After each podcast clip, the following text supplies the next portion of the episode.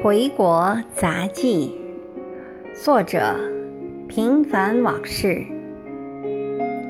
第四十七集。攻心，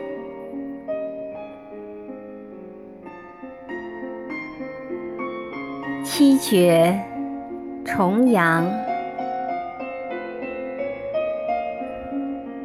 客身闲淡化重阳。漂泊何堪念故乡？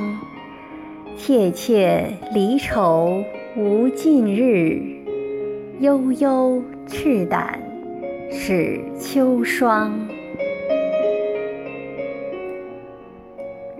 平心而论，我是真不想教选修课，人员多和杂不说，水平也因为学生所在年级不同而参差不齐。更主要的是，接下这活儿，我就一点业余时间都没有了，no life，多惨呐！推了半天，还是事与愿违。人家说了，授课教师资格要求副教授以上，我们组一正一负，我责无旁贷。看到稀稀拉拉上来的学生，我突然心血来潮地宣布。每个学生把自己的名字写好报上来。另外，公布了一条班级纪律：上课睡觉和闲聊者请出去。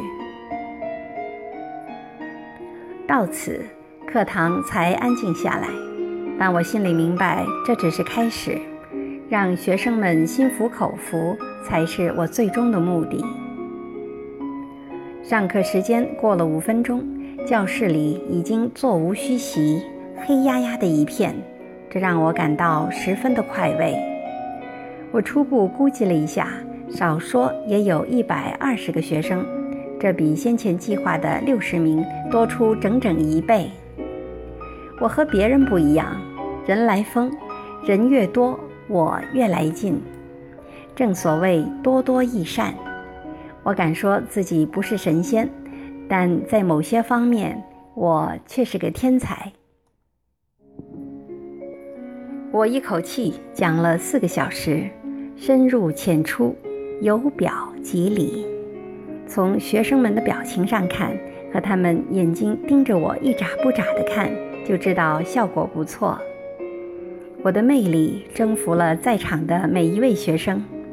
整个一下午，真的没人睡觉闲聊，连中间去洗手间的也寥寥无几。给学生们一个全新的视觉和感觉，我的目的达到了。回家的路上，我一直很兴奋，暗暗为自己鼓掌。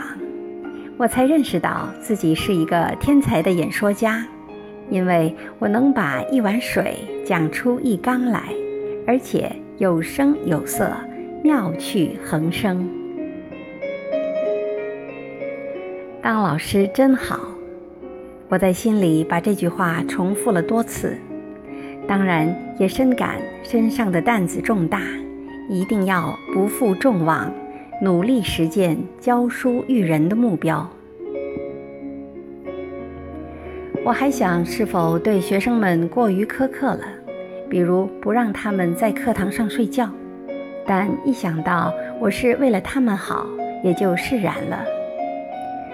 要想教化别人，首先得攻心为上，不靠武力和屈服，而是靠智慧。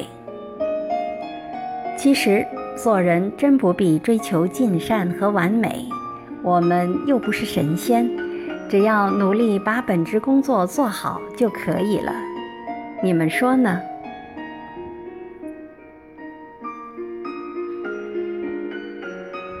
感谢您的收听，敬请继续关注《回国杂技》系列第四十八集，感受雾霾的恐怖。